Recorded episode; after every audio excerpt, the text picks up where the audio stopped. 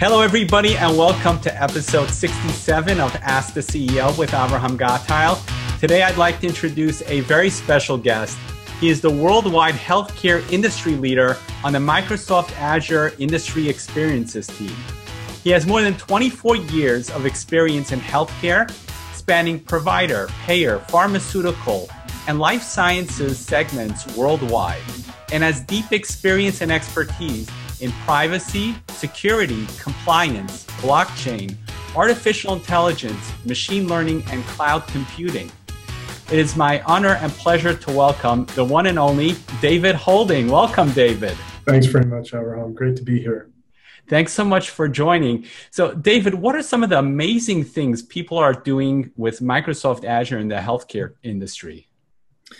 Yeah, well, there's so many. I mean, you read some of them off blockchain, Internet of Medical Things, artificial intelligence, machine learning, uh, just amazing transformational things going on. And, you know, cloud is being used in wonderful new ways to really add value to healthcare, you know, whether it's reducing healthcare costs, whether it's improving patient outcomes and quality of care or even just improving the experience of healthcare professionals or patients, you know, better patient engagement, um, wonderful things happening and, and great opportunities going forward.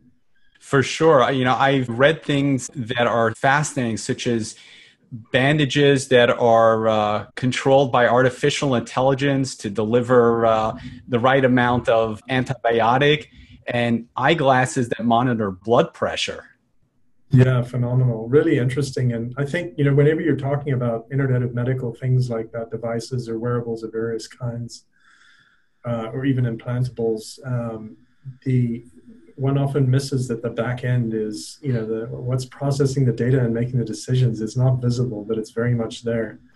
And that's the opportunity. In a, you know, with one of the things I'm most excited about is artificial intelligence and machine learning in healthcare and the synergy there is all that data coming from devices you know in the patient implantables whether they're on the patient wearables whether they're around the patient in the patient room. pretty soon implanted in their brains. It could be absolutely. But all this data streaming has wonderful uh, insights embedded in it that can be gleaned to really add value and really move the needle in a positive way in healthcare. And a lot of the ai machine learning can run in the cloud in a very agile scalable you know flexible manner. And um, so we're very very focused right now on ai and machine learning in healthcare and how it can really assist and augment healthcare professionals. I think that's a really important thing is not seeing it as a you know there's a lot of sort of fear mongering about ai and the reality is a lot of it is very task oriented it's very narrow ai and it's really going to augment and assist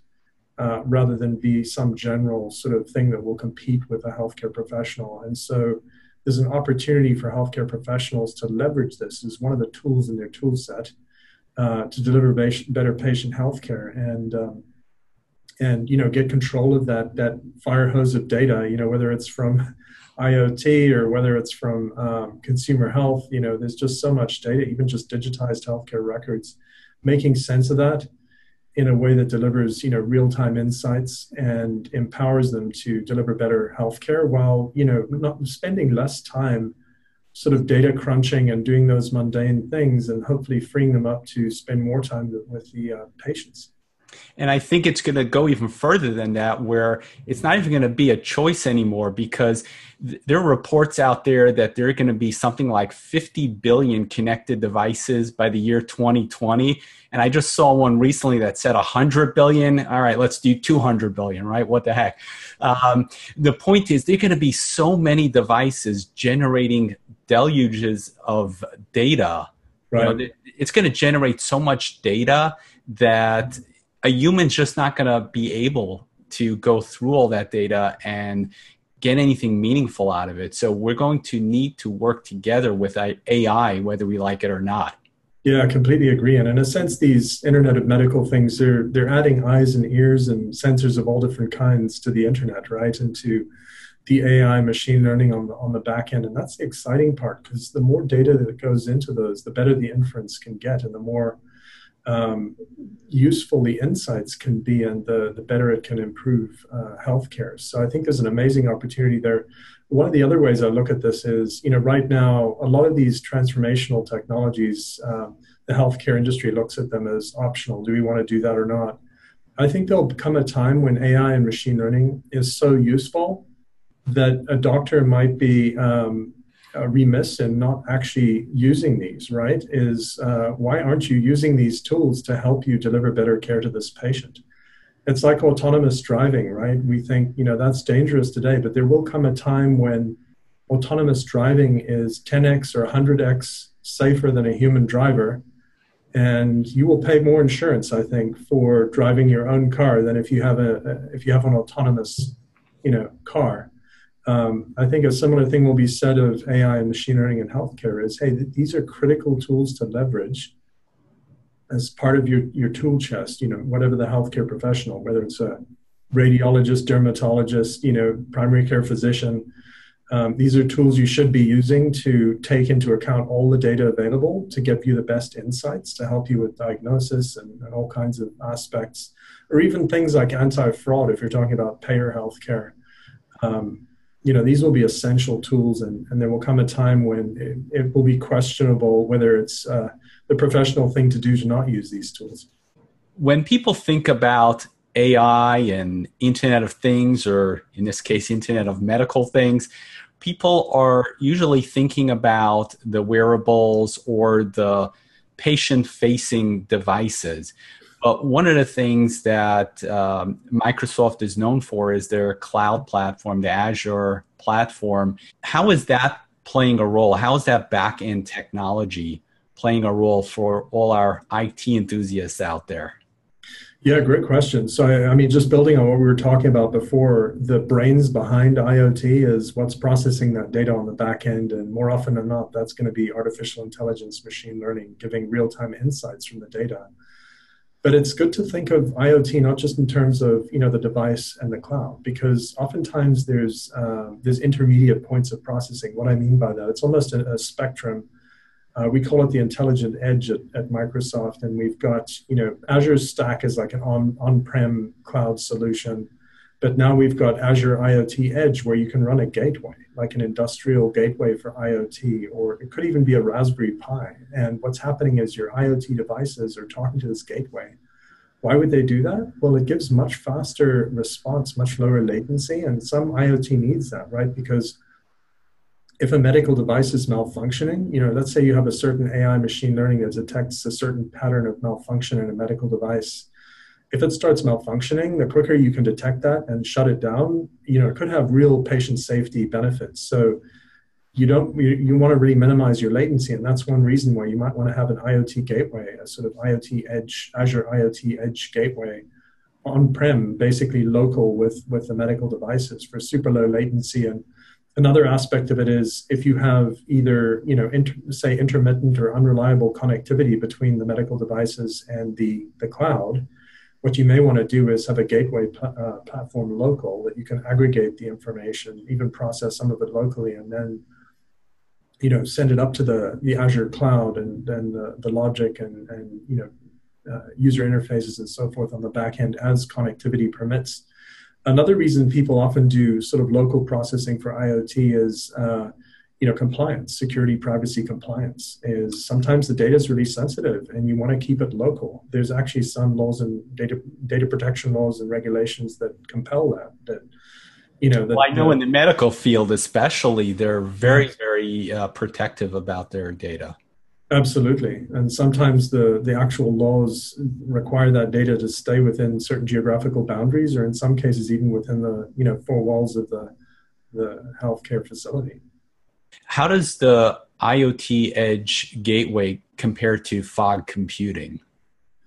I mean, it's kind of similar, right? It's a spectrum. It's bringing the cloud more local for certain use cases. Um, I, I, think it, the way to approach it is really coming at it from a use case standpoint. What is your use case? What do you need to do? And then as it's being implemented, you need to think about, you know, what kind of data you're dealing with. What are the security, privacy, compliance requirements? Um, based on that data and your geographical locations, right, of your local facility, of the cloud, et cetera. And what's your connectivity like? What's your latency requirements? And then, you know, decide whether you want to put it in the cloud, like the Azure cloud, or whether you want to put it local in Azure IoT Edge, or, you know, there's also Azure Sphere, which we haven't talked about. which is really a security securing IoT end to end from the device itself, even from the hardware level up the stack of the IoT device. You know, secure hardware secured microcontroller unit, um, and then you know secure operating system, and even you know Azure Sphere security services on the back end Azure cloud. So. Um, it, again, it really goes back to the use case for the healthcare organization. What's the use case? What's the sort of business values sought? what's the best way to implement this given constraints of privacy, security, compliance, uh, latency, connectivity, etc. And this is a really great point because security is uh, on the forefront of everybody's mind, and I'm sure that is one of the things that is uh, holding back people from implementing many IoT solutions and they're trying to figure out, well, how can we keep this stuff secure? There's so many different data breaches. We've got a lot of sensitivity. So it's really great to to hear from you the different types of solutions that are out there for uh, sensitive uh, applications. Yeah, absolutely. And um, I'm I'm uh, I wear the cybersecurity hat and the privacy hat, and um, and I'm deep in those areas, so it's it's very close to my heart. Um, you know, uh, security and privacy are incredibly important. They're not usually the end business goal.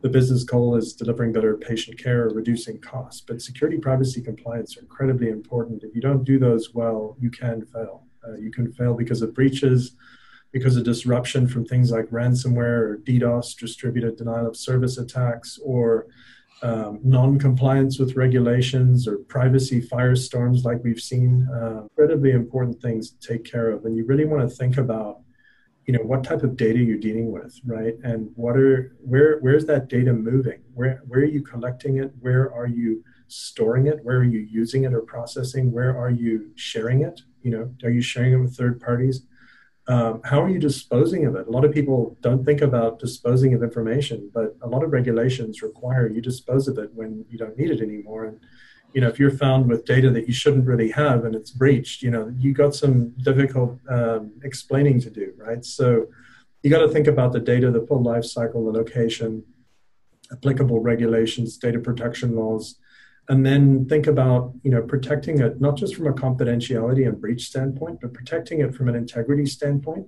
If we're dealing with data from internet of medical things sensors if that gets uh, modeled with or it doesn't come through with uh, accuracy or you know uh, you know in time uh, proper time you know um, you know if it's delayed somehow uh, it can have real patient safety ramifications. So you got to protect the integrity of data you've got to protect the availability of data. We've seen the, the kind of disruption that ransomware can have. But when we're dealing with cloud and fog and sort of Azure IoT Edge, and you know, we, we have these network links between critical components of the distributed system. And if um, if those links become unavailable because of something like DDoS attack, then um, it's very disruptive. And uh, attacks to availability can actually be uh, far worse, especially for a healthcare provider, than um, breaches of confidentiality, because a disruption to critical healthcare services for a provider can be a direct patient safety risk. Exactly. So let's talk about security. So, blockchain is another disruptor in the industry. What type of blockchain applications are you seeing in healthcare? Yeah, it's just a phenomenal area of innovation and uh, very close to my heart as well. Love, uh, love innovating in that space, working with many different partners. But the kinds of opportunities I'm seeing with blockchain really hinge around, uh, you know, in the near term, hinge around existing B2B networks. When you think of blockchain, you really got to think about what's the network of healthcare organizations because it's really a a B2B middleware. It's not something that one healthcare organization should really implement internally. It's more of a a thing that you implement when there's a consortium of organizations that need to collaborate around a specific use case. So turns out the hard part about blockchain is not so much the technology, it's building that consortium of healthcare organizations to the point where they, they buy in and they uh, trust enough that they will connect their systems to a blockchain and transact. And so, for that reason, where blockchain is taking hold uh, near term is existing B2B networks. These are networks of healthcare organizations that already exist. They are collaborating with a hub and spoke architecture like a clearinghouse or health information exchange. Or um, in some cases, they're collaborating via very antiquated technologies like faxes, kind of a, just an ad hoc sort of B2B network Um, but blockchain is being dropped into these sort of B2B networks to add value, to add real business value, um, such as you know uh, improving transparency, reducing um, uh, cost, uh, improving response times, reducing fraud. Um, you know through the immutability of the, the shared ledger, but also the transparency to detect new types of fraud quicker and stop loss. Um, you know, eliminating single points of failure as one of the things that blockchain can do because it's the uh, decentralization um, so some of the specific use cases around existing B2B networks, drug supply chain. So tracking drugs all the way from manufacturing to distribution to dispensaries like pharmacies. Why would we do that with blockchain? Well, you can verify the provenance, the authenticity, the, the integrity of the drugs and the safety for the patient to consume them. So at the point of buying the drug, imagine if you get it over the internet or something, you want to make sure it's not counterfeit and it's safe to consume, right? Well, imagine if you had a QR code or some app and on the back end was a blockchain where when you scan that, that code, it could go to the blockchain and say, um, hey, this drug was manufactured on this date, you know, by this manufacturer, and they could, it could see the, the evidence of that drug moving through the supply chain. So it was asserted with a high level of confidence that drug was authentic and safe to consume. Uh, of course, rooting out counterfeit drugs is a big value of um, drug supply chain using blockchain. Uh, a lot of uh, sort of uh, drug counterfeiting goes on. That's a big type of fraud. Um, but just just general uh, transparency, the operational efficiency you glean from better transparency throughout the supply chain is a value. Now, similar to that is uh, a different use case for blockchain medical device track and trace. So think of tracking medical devices, could be those Internet of Medical things we were talking about, but tracking them all the way from manufacturing to distribution to retail to you know use throughout the life cycle of a healthcare provider even you know multiple life cycles of use as they're resold um, and why would you do that? Well if there was a recall on one of those medical devices today it could take over a year to get all the devices back in and there's real patient safety issues with the longer it takes right? So You've we're talking about things like blood pressure monitors yeah. uh, oximeters and things like that exactly if it's malfunctioning you know giving bad data or you know um, doing something that could directly endanger the patient like a, an MR, mri machine that's delivering too much you know magnetic flux or something um, you don't yeah. you want to re- get that back in as quickly as possible so blockchain has a real value to uh, be able to better coordinate and shorten those recall times as well as track the integrity and the, the sort of maintenance of medical devices throughout their, their lifetime. And so, like with a car, you can there's there's some degree of being able to look up the history of a car when you buy a used car, right? To see has this car a lemon or you know. And so the idea is to be able to do that with medical devices as well, right? So at the point of, of um, deployment, you can see what's the record of this device, has it been properly maintained, has it had any issues, etc then there's a provider directory, so directory information for healthcare uh, provider professionals, uh, doctors, etc. And um, that uh, directory information is maintained in these all these separate silos today. And what happens is, if there's a change to that information, it doesn't get updated in all those silos uh, at once. What happens is each silo needs to be updated independently. So there's a lot of redundant effort to update information. And when that information is out of sync, for example, between a healthcare provider and a healthcare payer, the claims can actually bounce and you get all kinds of operational frictions and you know and work that gets created for for you know administrative staff to get payments flowing again when you have these disparities. So the idea is, is rather than have directory information maintained in all these disparate silos what if we could put that on a, a shared secure you know uh, ledger a blockchain and update in one place, and that automatically becomes available to the whole consortium. So great value there in terms of reducing redundancy and uh, improving operational efficiency, uh, less claims bouncing, and so forth. Um, provider credentialing, another one. Like a doctor has to have like MD and other credentials to practice, right? Those vary according to their specialty, etc. And today, you know, before they can practice at a healthcare facility, they have to have those credentials verified and it could actually delay them being able to practice. And m- many of them practice at different facilities that have to be verified at every facility and then every two years at every facility thereafter. So, huge amount of redundant work in verifying credentials and delays with doctors practicing. What if the credentials and the verifications of those credentials could be on blockchain? And uh, uh, as the doctor wants to practice at a new facility, they could go to the blockchain and see these are the credentials for this uh, position on this blockchain. I can see that many other trusted sort of healthcare organizations have already verified these credentials, good to go, go ahead and practice. Um, so, real benefits in, in operational efficiency and reducing work through um, provider credentialing using blockchain. Um, and you know, it's just there's so much opportunity. Um, that's just a few of the the, the cases um, for blockchain in in uh, healthcare. One of the other ones is anti-fraud. Um, you know, blockchain is very good at anti-fraud because anything you put on the blockchain is immutable. So um, a lot of fraud happens be- because fraudsters um, modify or delete information in electronic form, you know, for fraudulent gain, for personal gain. And um, blockchain basically blocks that, right? You cannot change data that's on the blockchain. So it effectively blocks that type of fraud. Um, another way fraud happens is people create new fraudulent transactions. And the problem is if those transactions are going into a siloed system that like only three other people look at, their chance of detecting those new fraudulent transactions is very reduced because there's very little sort of supervision or visibility. Fraud loves to happen in the dark, right? Well, what blockchain could do is, uh, as a new fraudulent transaction becomes visible on the blockchain, it's visible to a consortium of organizations. Your chance of actually being able to detect those new fraudulent transactions faster is greatly improved by blockchain. And um, the faster you detect fraud, the faster you can block it the faster you can automate anti-fraud to catch that again, like whether you're doing AI machine or machine learning to, to detect it and block it. Um, so the transparency blockchain brings can also really improve the uh, anti-fraud. That is really fascinating uh, to think about all the different types of applications uh, that not just blockchain, but all these technologies we talked about today can offer. Where just a few years ago, they were practically science fiction, and today they're coming to life. Absolutely, and uh, it's like they say, the future's already here. It's just not evenly spread, right?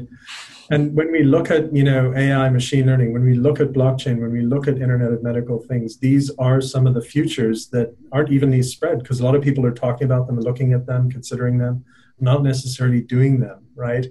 And so to to get ahead of the curve, to to actually um, figure out where these technologies fit in with your organization, one of the things we're we're very focused on is, you know, how do we make it easier to introduce these these technologies into an organization in a way that minimizes the the heavy lift from their standpoint, if you will. So we spend a lot of time on things like blueprints, um, say for AI and healthcare, and the idea is that you know rather than just present a how-to and then say have at it with the cloud or something like that you know the blueprint is actually a bundle of guidance in terms of architecture, um, how-to information, but also automated deployment, executable code, test data, and um, you know the security and compliance support around it.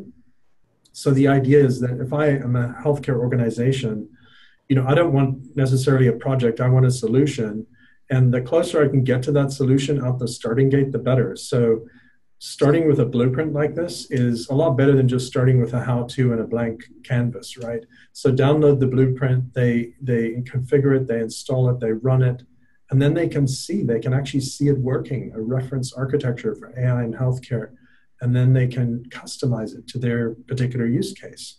It may be a slightly different use case. Um, it may be that they're subject to slightly different security compliance, you know, privacy uh, regulations and requirements, data protection laws. Uh, they may want a slight change in the architecture, like a different database because they have a different type of data, et cetera. But the, the idea is to get them 50 to 90% to the end solution through one of these blueprints um, so they don't have to develop it from scratch. And so we, we have these blueprints right now for AI and healthcare. One of the ones I'd, I'd recommend anyone's interested in looking at this, have a look at aka.ms slash AI blueprint, all one word, AI blueprint. And and I'm going to post that on the show notes so people can just click on that. Perfect. That's a great idea. Yeah, I think that would be a lot easier. Um, but you know, also with blockchain, we're talking about blockchain. We have this uh, rapid development environment for blockchain where you can go into the Azure cloud, into the Azure Blockchain Workbench. And what the workbench is, is it's a way you can rapidly prototype your blockchain Uh, so it takes a lot of the technical complexity out of it, and the deployment of it becomes a lot easier because you're not shipping hardware, trying to stand it up in your DMZ, build a software stack, configure it, etc. Um, you're de- you're rapid uh, prototyping your blockchain in the Azure cloud, deploying it to the Azure cloud uh, on enterprise Ethereum now, and uh, soon we'll be adding Hyperledger Fabric and R3 Corda, which are the three sort of industrial strength um, blockchains out there but you can run any of those today in, in Azure Cloud. Uh, but the idea is to really enable consortiums of healthcare organizations to rapidly get started with blockchain because again it's the future but it's not evenly spread if you want to get started you got to get hands on right uh, sooner you get hands on and start actually experimenting piloting learning what worked well what can we improve and iterating those are going to be the early leaders that will establish these um, beachheads, if you will, in blockchain around killer apps, killer use cases. And what will happen is, as they demonstrate business value, which we expect to happen later this year, we'll start seeing it into 2019. Uh, you'll see more and more healthcare organizations join into these these winning blockchains, and uh, it'll be relatively easy for those blockchains to then layer on top additional use cases. Like, let's say they started with provider credentialing. Uh, once you've got that network of healthcare organizations plugged in, and transacting, it's trivial technically to add a new use case on of mutual interest. Like now we're going to do, you know, say we started with provider credentialing, now we're going to do provider directory, we're going to do clearinghouse, etc. You know, it's the hard part is getting the organizations to connect and and transact and adding new use cases just adds a lot more business value and you get this kind of network effect happening with blockchain right as the more organizations you plug into it and the richer the use cases the value of the blockchain and plugging into it gets compounded, right? And I think the time will come with blockchain where it becomes essential for healthcare organizations. It's not just the new thing to do. It, right. You won't be able to live without it soon. Exactly. There's real cost reduction value. There's real value in improving patient care by plugging into blockchain. And I actually think over the next few years, we're probably going to see uh, like a given healthcare provider connect to multiple blockchains by different use cases. There'll be one for you know provider credentialing, one for clearinghouse, etc. But over time, the hope is those will sort of aggregate and become more of a single blockchain platform. Sort of like a new evolution of the internet. Yeah, exactly. Where we started off with a lot of sort of islands, and then they got bigger and bigger and amalgamated and and sort of uh, joined together, and and the, that paves the way for rich smart contracts and DAOs or decentralized autonomous organizations. All that all that stuff starts to make a lot more sense the richer the data on the blockchain. If we have today like an archipelago of blockchain islands and they're not connected, then each one has a little tidbit of data, but no one of them has enough data to do really, really interesting things with smart contracts and DAOs. But over time, I think we'll see that. The key thing is to get started, right, with blockchain, and um, definitely encourage uh, viewers to look at the um, Azure Blockchain Workbench uh, you can go to uh, aka.ms slash bc workbench, uh, and maybe we can put a link to that in the notes as well. Um, great resource to get started. Again, kind of up levels so you can focus more on the business value, the the uh, actual piloting, the consortium building, etc., and less on the sort of technical complexities and deployment complexities of blockchain. You know, this is really fascinating, and it's it's just amazing what's uh, happening today and what's around the corner.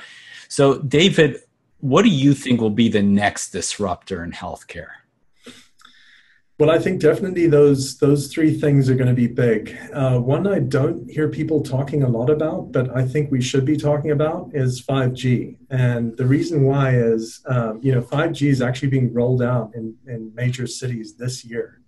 And what does 5G mean? It's not just like the next step in wireless uh, technology. It's it's going to fundamentally change the latency of you know wireless uh, interactions. So today with with 4G, we might get you know 100 or 200 millisecond round trip latency.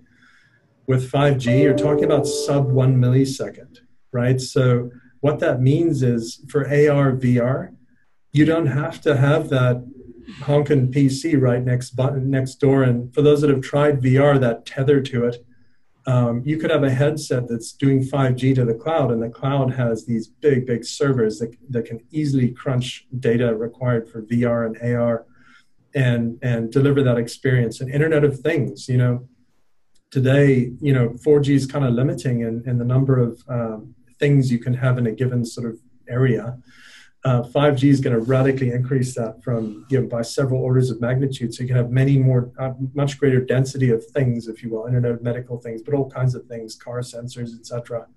Um, so it's going to pave the way for much more IoT, and it's also going to greatly increase bandwidth. Um, so you can you can do a lot uh, faster data transfer, which can be really important for things like AI, machine learning.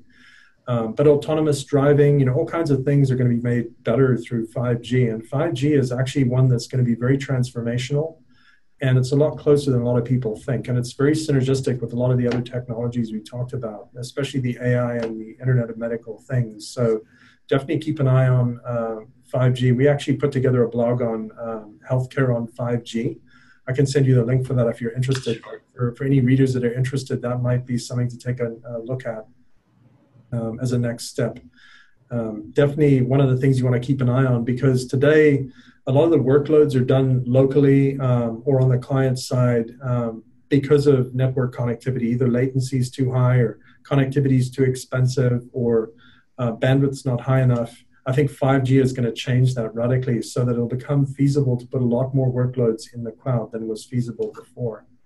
Um, and so, what you want to think about if you're planning out your cloud computing strategy for the next sort of three, five, or more years, um, you know, think about uh, how 5G may impact because uh, a lot of the workloads you might have had to run on-prem or local before due to some of those constraints, you you could easily do it much more cost effectively and and with much better agility and scalability uh, in the cloud, like in the Azure cloud. Yeah, and it'll be interesting to see how things uh, come together in, in a year or two. Yeah. So, so David, we have a few questions that came in from the audience. Great. Um, our first question is from Evan Kirstel. Okay. He's a B2B influencer in IoT, artificial intelligence, cloud, telecom, and a whole bunch of other things. And uh, Evan says, on the internet, we trust no one. How can we build trust in the cloud for healthcare applications?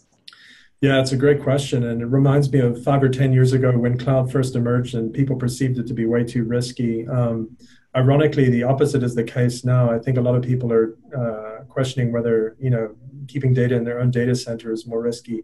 But it, it has to do with, I mean, trust is something that's built slowly over time, right? Um, and and so the thing is to get started but in a sensible way that you're paying attention to privacy security compliance and partnering with a, a cloud provider that, that is really good at those um, and and keep an eye on on perceived risk versus actual risk um, you know one of the things with with security people often uh, mistakenly equated with um, confidentiality and breaches. So securing something means avoiding a breach, and that's certainly true. Breaches is definitely one type of attack that compromises healthcare.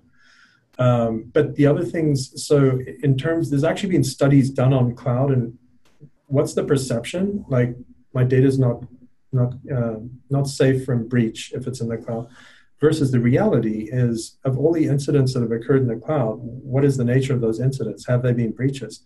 The vast majority of incidents with cloud have actually been on the availability side. So any security professional is tasked with protecting confidentiality, integrity, availability, and what you want to think about when you put your data in the cloud is how do you protect its confidentiality through access controls, through encryption, etc. How do you protect its integrity through hashing and um, you know blockchain and things like that? And how do you protect its availability? And availability of, of the cloud isn't just the nines of the data center. It's whether you're making use of different availability zones, whether you're doing load balancing and automated failover, whether you have redundant communications to the data center. Because if you put stuff in the cloud, you can't get to it even though it's there and it's running, your connectivity has gone down. Um, that's a big problem for healthcare. It could be very disruptive. So get started with cloud. You know, think about if you're a healthcare organization, how do you build trust? Um, pick a workload that you have that's maybe less risk in your view and uh, consider putting that in the cloud and getting started and uh, pay attention to holistic security so protecting um, you know, having administrative, physical, and technical safeguards end to end, not just the cloud, but what's on your facility as well, right? The client side of your compute and your facility itself. So, uh, administrative, physical, and technical safeguards. Uh, think about protecting confidentiality, integrity, and availability of data um, in the cloud. And um, and you know, I think that the thing is to get started. trust is something that's built up over time, and um, it, no healthcare organization realistically is going to do a big bang that's move everything overnight to the cloud, right? It takes time, and but you got to get started, right? It's one of those uh, technologies that's that's not even new. It's been around for you know five or ten years, but it's not evenly spread. There's a lot of healthcare that's not using cloud yet, or is not using it nearly to the level that they could be, and so they're incurring a lot more costs. They have on-prem uh, hardware that that takes a lot more maintenance and staff to maintain it, and capital sunk costs, etc um, this is one of those technologies you, you want to get started if you haven't and if you have started you know are there ways you can grow it and and do it in a sensible way that that adequately mitigates risk and um, helps you build trust? Great. Our next question is from Ken Herron he's the chief marketing officer of intelligent iot messaging company unified inbox in orlando florida ken says hi david everyone says that artificial intelligence and IoT are going to transform healthcare. As you're on the inside, what personally gets you most excited of all the coming changes you see? I'd have to say I'm I'm a very applied type of person. I um, I came out of an engineering background, so I get excited about technology, but not so much from a theoretical standpoint, but from an applied standpoint. Like, how can we apply this to healthcare and for real you know benefit in terms of improving patient care improving patient outcomes reducing costs etc and um, so it, it's really um, how can it be applied and, and for ai you know it, it's really the the value it can bring in terms of helping us glean new insights real time from a fire hose of data that's coming in just from digitized health records from health information exchange but soon from you know and growing from IoT, Internet of Medical Things, uh, consumer health, etc. How are we going to deal with that data? It's it's with AI, machine learning, and and so some super exciting applications of AI happening in radiology and dermatology, and uh, being able to you know augment and assist radiologists, dermatologists, other kinds of healthcare professionals in their diagnostics, um, but also doing things like you know, if a facility takes, you know, a thousand x-rays in a day, having the AI, a bank of AIs running in the background to detect secondary things that the original physician may not have seen, or being able to triage, let's say you take a thousand x-rays in a day, it could triage those overnight and come back the next morning and say, these 10 patients, you need to look at them immediately because they have an imminent uh, episode that could happen, whether it's a heart attack or something. And so helping triage and, and helping healthcare act in a, a, way that you know minimizes risk of episodes which can have huge cost ramifications but also patient quality of life ramifications. So um, on the iot side again i love the application of that in the sense i think of it as the eyes and ears of the, the internet and the ai and the machine learning. Uh, today a lot of the input to the internet comes through our fingers and you know us entering data. I think IoT and IOMT is going to radically change that, where most of the data will come in from these devices, and having the intelligence on the back end, the AI, the machine learning, will, will enable us to get insights we can't even imagine uh, today. So, in, in, summary, it's really the application of these uh, these technologies. Hopefully, that added a bit of color for you. Yeah, and it's really exciting to think about. Absolutely. Yeah, it's a fast paced uh, uh, sort of occupation as well. Is, you know, these things are evolving in, in sort of real time. So every day, you know, what keeps me excited is, is learning all the new stuff that's happening, you know, uh, different partners applying technology, different innovations, and how, you know, I'm 100% focused on healthcare. So I'm, I'm always looking for ways that, you know, these things can be applied to healthcare, whether it's provider healthcare, whether it's payers, insurance, whether it's you know pharmaceuticals, whether it's life sciences like biotech, genomics, or even you know a lot of the partners we work with, we would consider them business associates under HIPAA or data processors abroad. You know those that work with sensitive healthcare data but aren't necessarily a covered entity. um, or a, a, data controller. Um, but you know, there's a lot of organizations out there working with with healthcare data and adding value with some of these uh, exciting new technologies. So our next question is from Irma Rastegayeva. She's the CEO and co-founder of Evira Health in Boston, Massachusetts. And Irma asks, what are the advantages and disadvantages of tech giants like Microsoft being in the healthcare space? Yeah, interesting question. And uh, uh, I'll give you my perspective. It's it's my sort of opinion only. That's and my full disclosure. Obviously, I work for Microsoft, so take it in that sort of context.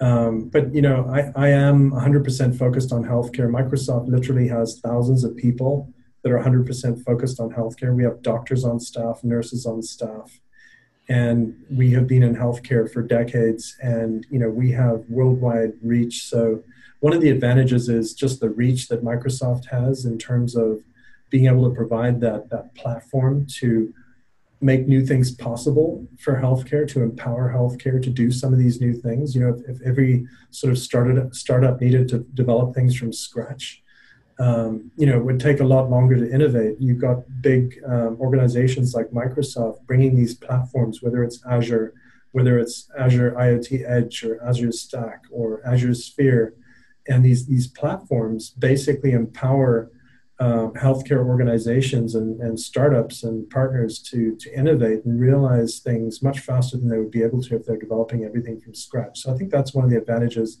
But just Microsoft's sort of investment in healthcare in terms of the staff that we have, the thousands of, of healthcare uh, people worldwide, enables us to really understand the domain and to uh, figure out you know the application of technology. It's not just like we're developing these tools and saying healthcare have at it.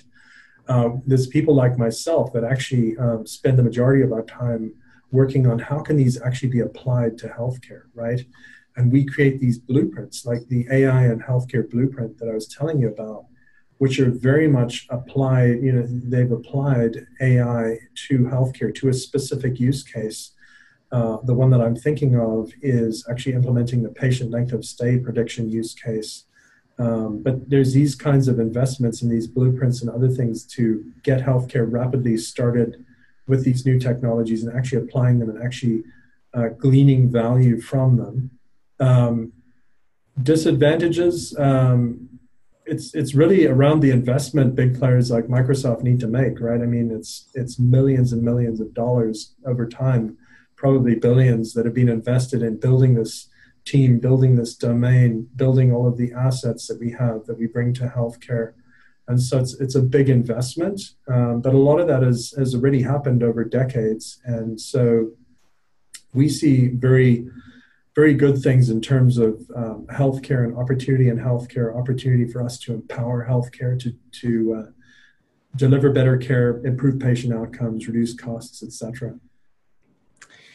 And another question by Irma, uh, she asked, is blockchain in healthcare mostly hype? Or are there specific applications where blockchain makes sense? And what is Microsoft doing with this technology? Another great question. And um, I actually just authored a blog um, on five practical use cases anchoring blockchain in healthcare. And maybe I can give you a link to that for interested readers. Um, but the the uh, it's it's really around the existing B2B networks where blockchain is anchoring in healthcare first. And um, in contrast, if you come up with a new use case for blockchain that people aren't doing today with without blockchain, um, you have to assemble that consortium of healthcare organizations, and you have to build their trust and sell them on it, and to the point they're willing to connect and transact. With existing B2B networks, those networks exist. You're just dropping blockchain in and adding value, and so um, also, if, you ask like what kind of business value um, uh, are the use cases adding, the ones that are successful, mostly around cost reduction. So, if you're making an assertion that uh, this blockchain uh, uh consortium will um, will improve uh, patient care, but you know may take a lot of time versus if you do this blockchain today, you're going to reduce your costs. Those kinds of use cases are getting early traction. So um, health information exchange, uh, supporting collaborative care, clinical data sharing is one of the ones we see uh, getting traction. We're actually working with uh, Grapevine World, uh, is, is a, a leader in applying blockchain to that particular use case. And they're le- leveraging the IHE profiles for interoperability, et cetera. Um, is drug supply chain. We talked about that use case. Um, we've got Adents in France is one of our partners uh, doing uh, blockchain for drug supply chain. And they actually make use of Microsoft Azure, full disclosure. We've got consortiums like Center for Supply Chain Studies driving consortiums of um, organizations around the drug supply chain use case. And actually, that's an interesting use case from the standpoint that uh, there's actually regulatory forcing functions that are compelling that. Um, uh, and blockchain isn't required by the regulations, but it's a great fit for the use case. So it's, it's actually a forcing function for blockchain and drug supply chain. Um, DSCSA is one of those regulations, Drug Supply Chain Security Act, which is driving the application of use uh, or application of blockchain to the drug supply chain use case.